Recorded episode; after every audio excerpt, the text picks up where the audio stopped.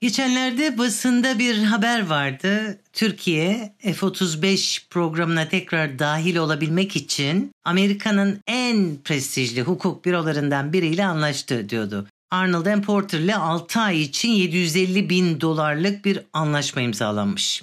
Haberi okuyunca Türkiye'nin lobilerle ibretlik deneyimi aklıma geldi. Bir zaman tüneline girdim sanki. Amerika biliyorsunuz bir lobiler ülkesi. Aklınıza gelen tüm ekonomik ve siyasi manevralar, dedikodu, halkla ilişkiler, rüşvet ve şantaj karışımı bu oluşumlarla yapılıyor ve hayata geçiriliyor. Amerika'yı en iyi tanıyan dış politika yazarlarından Yılmaz Polat, Lobiler ve Ajanlar adlı kitabında lobiciliğin bir sanayi olduğunu söyler. On binlerce kişinin çalıştığı ve kasasına her yıl milyarlarca doların aktığı bir sanayi.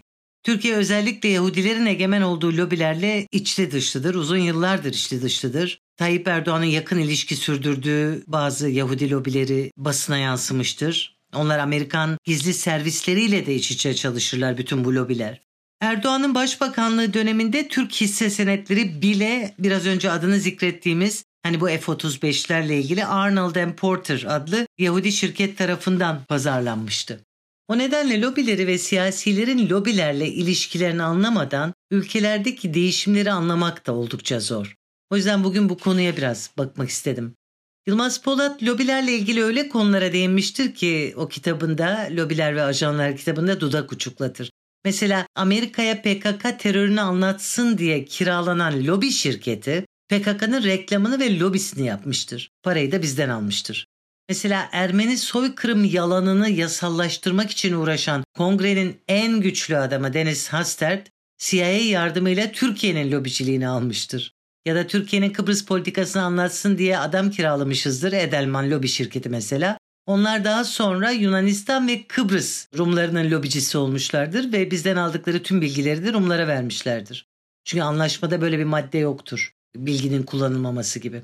Semberek adlı kitabımda biraz değinmiştim Amerikan Randon Lobby şirketiyle İngiliz Hill and Knowlton Irak Savaşı için Amerikan halkını tırnak içinde ikna eden firmalardır. Yani lobi şirketleri bu şekilde de çalışır. Toplumu güdümlerler. Amerikan gizli servislerinin taşeronu olurlar. Çoğu emekli milletvekilleri mesela lobi şirketi açmıştır Amerika'da. Yalan haber üretimi en kolay yaptıkları iştir. Halkla ilişkilerle iç içe çalışırlar. Hollywood filmlerinde göre göre kanıksamışsınızdır. Buna benzer birçok iç içe geçmiş çevreden oluşur lobi şirketleri. Turgut Özal döneminde Rum ve Ermeni lobileri yüzünden tüm girişimleri durdurulan Türkiye Yahudi lobisiyle bağları güçlendirme kararı aldı. Başbakanlık Tanıtım Fonu böylece kuruldu ve Özal yanına Yahudi iş adamlarını da alıp Washington'un yolunu tutmuştu. Jacques Kamhi, Üzeyir Garih, Leyla Alaton, İzzet Bernadette gibi isimlerle Yahudi lobisi temsilcileriyle bir araya geldiler. Gelelim şu F-35 haberindeki Arnold ve Porter hukuk şirketine. Türkiye ile ilk işlerini Tansu Çiller döneminde yaptılar. Şirketin başında Jacques Kamhi ile çalışan Paul Berger adlı bir e, başkan vardı. Arnold ve Porter hukuk şirketi Profile Holding ile iş yapıyordu ve Jacques Camhi onları Çillerlerle tanıştırdı. Özer ve Tansu Çiller'le.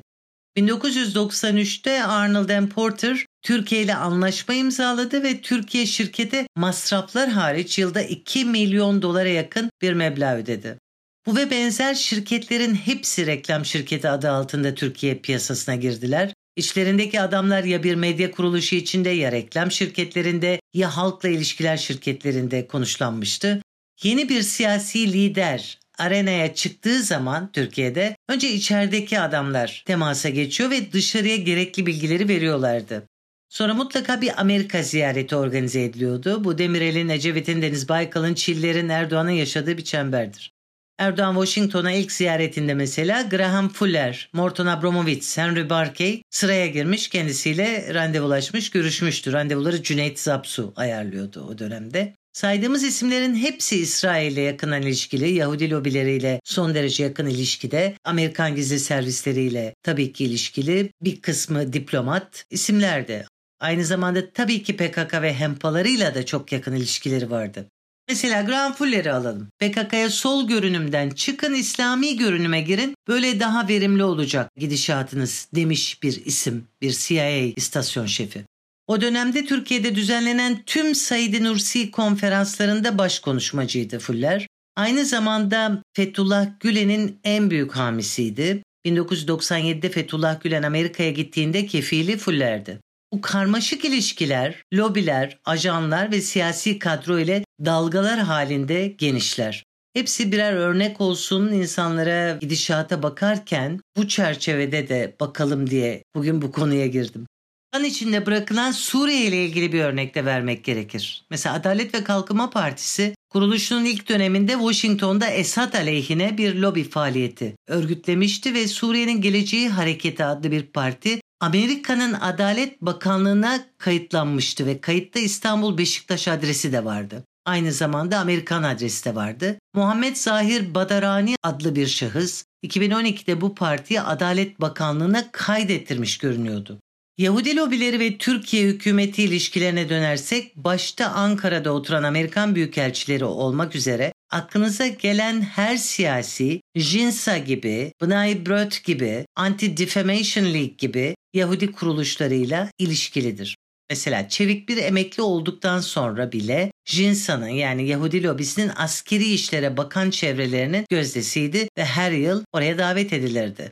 Türkiye'den en çok parayı kapmayı başarmış bir diğer lobi şirketi Livingston Grup adlı şirkettir. Başında Cumhuriyetçi Parti Louisiana Milletvekili Robert Livingston vardı. AKP'nin iktidara geldiği yıllarda Türkiye bu şirkete 4 yılda 9 milyon dolar ödemişti.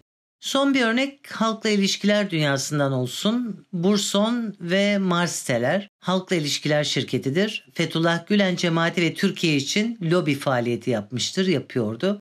2006'da da Ermenistan'a lobi faaliyetinde bulundu ve hemen akabinde Ermeni soykırım yalanı tanıtımını ve ikna turlarını da aynı şirket yaptı. Aradan 9 yıl geçti. 2015'te Ahmet Davutoğlu hükümeti yine aynı şirketle anlaşma yaptı. Burson Marsteller adlı bu halkla ilişkiler şirketinin Türkiye temsilcisi Gonca Karakaş adlı bir hanımdır. Efekt İletişim'in başkanıdır bu hanım. Geçen yıl Türkiye Halkla İlişkiler Derneği Başkanı seçilmiştir. Aynı zamanda alakasız gibi görünse de son derece sevimli Ailem Olsun Derneği'nin de kurucusu ve yönetim kurulu başkanıdır. Türkiye Kurumsal Yönetim Derneği'nin üyesidir vesaire. Bunları neden aktarmak istedim? Çünkü bazı saf, iyi niyetli, pembe gözlüklü vatandaşlarımız, arkadaşlarımız, hatta dostlarımız güzel adlarla donatılmış, pırıltılı dünyanın pırıltılı insanların arka taraftaki karanlık yüzlerini, ilişkilerini ya göremiyorlar ya görmek istemiyorlar ya da öndeki fasada kanıyorlar. O yüzden bunlardan da biraz bahsetmek ve örnekler vermek istedim. Gerçekler farklı, ilişkiler çok karmaşık çünkü. Emperyalizm karmaşık ilişkilerle sinsice ilerleyen bir sistem. Ona karşı korunmak için o sistemleri çok iyi bilmek ve çok iyi de şifre etmiş olmak gerekli. Babamın dediği gibi kızım akıllı düşman zehiri bala bular, silahları çiçekle kapar. Paranoyak olmayın ama gözünü dört açmayı unutma derdi.